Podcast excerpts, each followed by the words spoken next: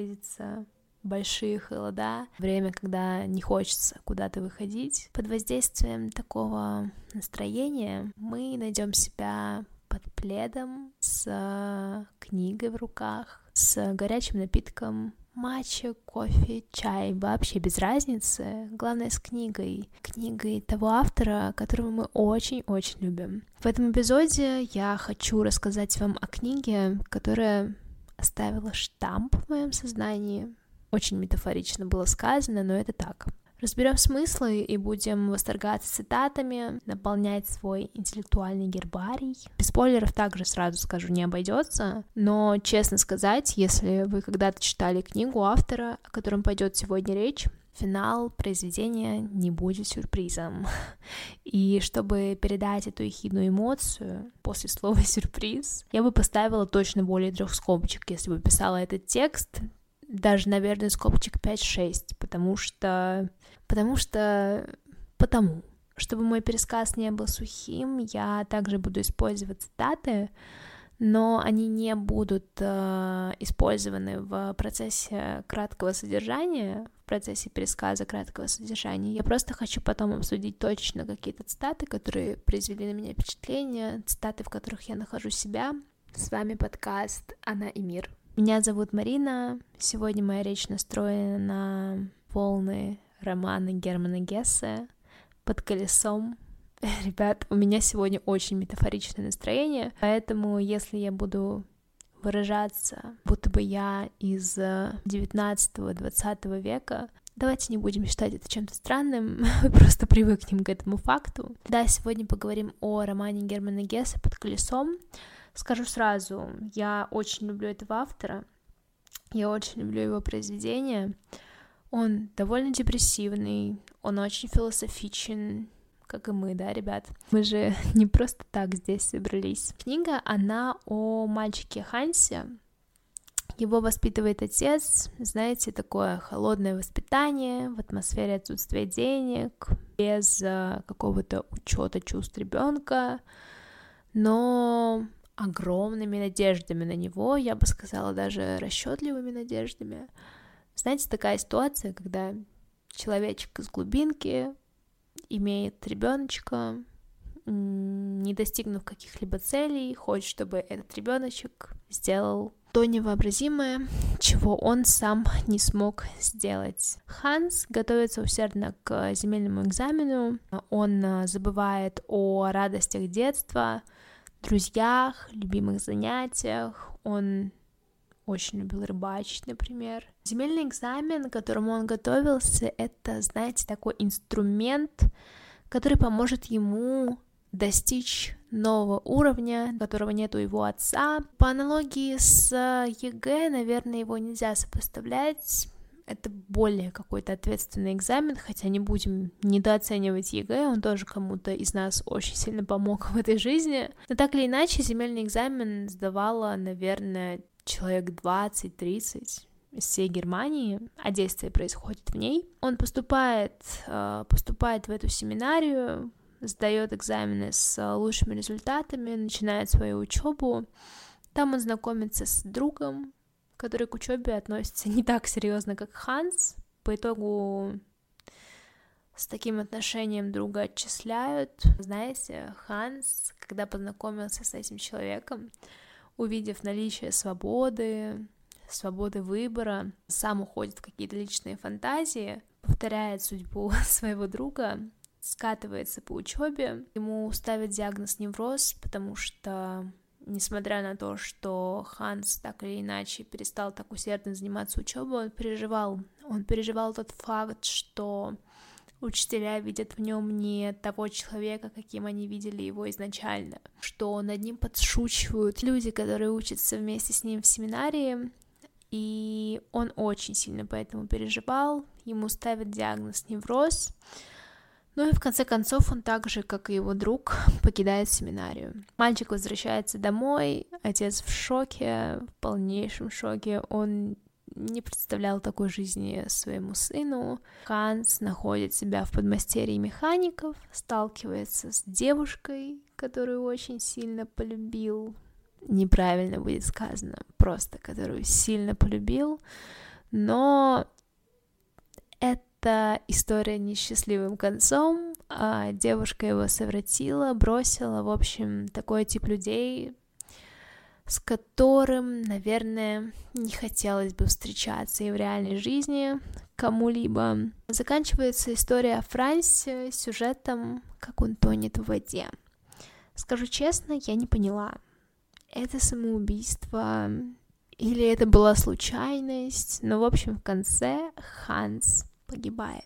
Как по мне, пересказ книги вышел довольно сухим, поэтому давайте обсудим цитаты, которые впечатлили меня. Сейчас я возьму свою книгу и буду зачитывать вам их и давать свой комментарий. Первая фраза, которую я вам прочту из этой книги, относится к моменту, когда Ханс еще учился в школе и готовился к земельному экзамену. Он общался с одним из своих учителей, чтобы вы понимали, в период школьных каникул. Разумеется, в меру, в меру. Одна-две прогулки в неделю необходимы и творят чудеса. В хорошую погоду можно ведь и книгу захватить с собой на природу. Сам увидишь, как легко и радостно идет учение на свежем воздухе. И вообще, не унывай. Ребята, ну... Окей, давайте абстрагируемся. Это нормально читать летом, это нормально заниматься учебой, но это ненормально делать постоянно, как это делал Ханс. А в школьное, точнее в летнее время ребенок правда должен отдыхать. Это же неокрепшая психика, она должна формироваться. И как, как можно просто так себя вести по отношению к маленькому ребеночку, который и так старается изо всех сил, и в итоге просто подкрепить свою фразу э, навязывание и вообще не унывай. В общем, мы такое не одобряем, мы так делать не будем. Тут сразу дизлайк вообще этому персонажу, я не буду озвучивать его имя, я на самом деле его не помню, это просто, знаете, цитата, которую я выделила, чтобы обсудить когда-нибудь. Вот время настало. Следующая цитата. Идешь вперед. Каждый день понимаешь что-нибудь, чего еще вчера не понимал, но никогда не поднимаешься на гору, откуда внезапно открывается широкая панорама. Скажу честно, я в шоке от этой цитаты, насколько она точна, насколько она описывает эту жизнь. Тут мы говорим конкретно не об учении, хотя скорее она об учении, потому что, наверное, в этой цитате жизнь воспринимается как обучение, изучение чего-то. Но ведь правда, ребят, каким бы экспертом в какой, какой-либо области ты не был, всегда, каждый день ты находишь что-то новое, что позволяет тебе более четко увидеть положение дел в какой-либо деятельности, будь то проект на работе, будь то э, попытка обучиться чему-то новому, и... насколько точно, насколько хорошо это сформулировал Гессе, что, наверное, мы поаплодируем и перейдем к следующей цитате. Она относится к моменту, когда Ханс уже учился в семинарии, когда он познакомился с своим дружочком, который стал ему близким человечком. Такие вот мы будем произносить сегодня характеристики. Цитата. Дружба их являла собой довольно странное отношение. Хайльнер принимал ее как удовольствие и роскошь, удобство или же прихоть. А вот для Ханса она была то гордо хранимым сокровищем, то огромным тяжким бременем. И на самом деле можно понять какой-то момент. Тут мы абстрагируемся, да, от э, ситуации, связанной с Хансом и его другом. Наверное, у каждого из вас есть э, такой близкий человечек, будь то лучший друг, подруга, молодой человек, девушка, э, в которой вы... Не то... Нет, не чаете души, будет неправильно сказано, в которой вы видите очень близкого человека. Помимо близости вы можете сказать, что это ваша родственная душа, но так или иначе, какие-то моменты между вами могут расходиться. Мнения, идеи, возможности проведения своего досуга и так далее. И когда все хорошо, действительно, все воспринимается как, как что-то, что можно характеризовать сокровищем, какой-то драгоценностью, которую вы правда оберегаете. Но когда начинается момент выяснения отношения, когда вы начинаете очень много анализировать, то здесь, правда, драматизируя, можно характеризовать ситуацию, как эти отношения являются каким-то тяжким бременем, которое так или иначе вы не готовы с себя сбросить. И я думаю, что все мы прекрасно понимаем, о чем я говорю. Гессе, опять же, очень хорошо подобрал слова, характеризующие не только отношения Ханса и его друга, но также всех нас. Следующая цитата, она также относится к дружбе Ханса с его другом. Был момент, когда они перестали общаться. Ханс э, был отчужденным неопределенный промежуток времени. В конце концов снова а, возобновили свой контакт, и Гессе это описывает так. Для них же начались чудесные недели, без особых происшествий, но полные странно счастливого ощущения общности и безмолвного сокровенного согласия. Теперь их отношения были другими, не как раньше. Недели разлуки изменили обоих. Ханс стал ласковее, теплее, мечтательнее. Хайльнер сильнее, возмужалее, и в последнее время им так недоставало друг друга, что воссоединение оба воспринимали как огромное событие и бесценный подарок. Не буду комментировать, я, наверное, прокомментировала все ранее насчет дружбы, но так или иначе мы можем быть уверены в том, что Ханс и его друг, я все не могу запомнить его имя, представляете, Хайльнер, были важными людьми в жизни друг друга, и эта цитата подтверждает этот факт. Продолжим. Дам небольшую характеристику событиям, которые связаны со следующим отрывком. В книге указано в моменте, когда у Ханса начались проблемы с учебой, его жизнь стала кардинально меняться, когда он сильно переживал, когда у него начались проблемы со здоровьем. Ни у кого даже мысль не мелькнула, что до такого состояния это хрупкое существо как раз и довели школа и варварское честолюбие отца и иных учителей. Почему в наиболее ранимом и опасном возрасте подростку приходилось изо дня в день трудиться до глубокой ночи?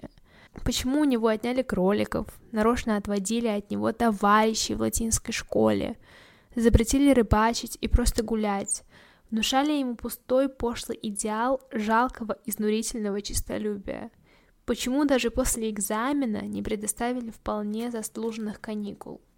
И вот теперь загнанный же ребенок лежал у дороги и никуда не годился.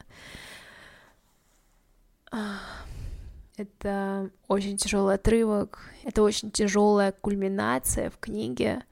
Будто бы, знаете, Гессе, чувствуя все это, будто бы у него накипело, будто бы это какой-то ответ людям, которые заставляют, которые не понимают необходимость, значимость, желание личного, значимость постепенного развития человека. Это такой яростный ответ всем этим людям.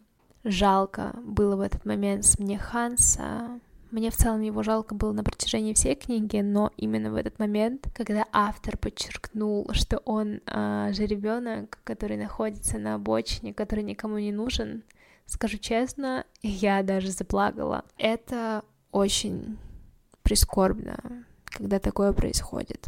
Этот роман, он, знаете, роман украденного детства, роман подденщины, мучение себя дисциплиной. Сюжетом очень на самом деле похож на еще одну работу Германа Гессе «Игру в бисер». Повесть «Под колесом» она была опубликована в тысяча девятьсот шестом году, а «Игру в бисер» он уже опубликовал в тысяча девятьсот сорок третьем. Кстати, за «Игру в бисер», насколько я знаю, ему дали Нобелевскую премию. Последовательность, правда, чувствуется. Поэтому, если вы хотите прочесть эти книги, мой вам совет — начать с первой и завершить эту, так сказать, дуологию «Игру в бисер». Как по мне, так Йозеф Кнехт и Ханс один и тот же персонаж. Просто «Игра в бисер» более детальная, что ли, Очевидно, есть какие-то отличительные моменты, но так или иначе вы поймете меня, если начнете читать эти произведения, вы правда поймете, о чем я говорю. По итогу мое повествование об этой книге подходит к концу. На мой взгляд, полезно. Не просто полезно, нужно, нужно читать такие произведения родителям, студентам, школьникам. Проблема воспитания здесь описана очень четко. Она будто бы лежит на блюдечке, и ты э, непроизвольно задумываешься о том, что сам моментами стал жертвой такого подхода, что кто-то пытается себя так вести, и что самое главное, это произведение показывает, что такое поведение неправильное. Это самое главное — донести до читателя идею, которая поможет сделать этот мир чуточку лучше. Родители, правда, видят своих особенных детей, от природы имеющих право на иную судьбу, таковыми. Учителя, ну, учителя просто делают свою работу, а ты как ученик, ты можешь сделать выбор. Либо рационально распределять свое время и понимать, что твоя психика — это на самом деле не просто какая-то вещь, о которой говорят осознанные люди, это то, чему также нужно уделять большое внимание, как и учебе. Ты можешь выбрать несколько путей. Либо быть таким же усердным, как Ханс, делать э, много домашних заданий, тонко чувствовать, быть серьезным, едва аскетичным, чтобы лицо было с оттенками всей уходящей детскости. Мне кажется, в таком варианте, э, при таком выборе деятельности, по итогу ты в конце столкнешься с отчужденностью, тебя будет сопровождать поток неясных образов, воспоминаний, стыда, самоукоров. Можно выбрать другой путь, можно рационально, правильно, тут тоже вопрос, что такое правильно, адекватно подходить к любой деятельности, которой ты занимаешься, без переусердствования. Усердие — это важно. Но все, что связано с абсолютным усердием, на мой взгляд, не очень хорошо и не очень хорошая затея. Усердие будет вознаграждено, а переусердствование так или иначе скажется в дальнейшем и даст большой-большой отголосок из своего прошлого. Поэтому только тебе выбирать, но, как я сказала ранее, самое главное в жизни — чувствовать себя счастливым. А счастливым, наверное, можно себя чувствовать только тогда, когда все так или иначе находится в каком-то балансе. Я думаю, что именно это Герман Гессе пытался до нас донести о более глубинном смысле. У него, на мой взгляд, это получилось. Я очень люблю, повторюсь, этого автора, его произведения. Я думаю, что это не последняя книга, которую я хотела бы с вами здесь обсудить, которая связана с Германом Гессе. На этом мое повествование заканчивается. Спасибо, что были со мной. Спасибо, что дослушали этот выпуск. Пишите в комментариях свою идею, если вы прочли этот роман. Кстати, хочу сделать ремарку. Несмотря на то, что в этом выпуске вы услышали пересказ содержания этого романа, я так или иначе все равно советую вам его прочесть, несмотря на то, что вы знаете сюжет, потому что Герман Гессе пишет невероятно. Он так красиво описывает природу, он так красиво описывает человеческие мысли. Мастер точности человеческих переживаний. Так глубинно, так точно передавать страдания персонажей в произведениях могут немногие авторы, и Герман Гессе является одним из них. И также хочу сказать, что я не литературовед, я обычный читатель, и если рассматривать литературу как науку, то в ней я дилетантка. Я не претендую также на звание человека, который истинно понимает смыслы, которые вложены в произведение. Моя реакция для меня ценна тем, что она просто является моей. И для меня здорово то, что я о ней говорю. Поэтому Буду рада также вашей реакции, вашим комментариям. Встретимся в следующем выпуске. Всем пока!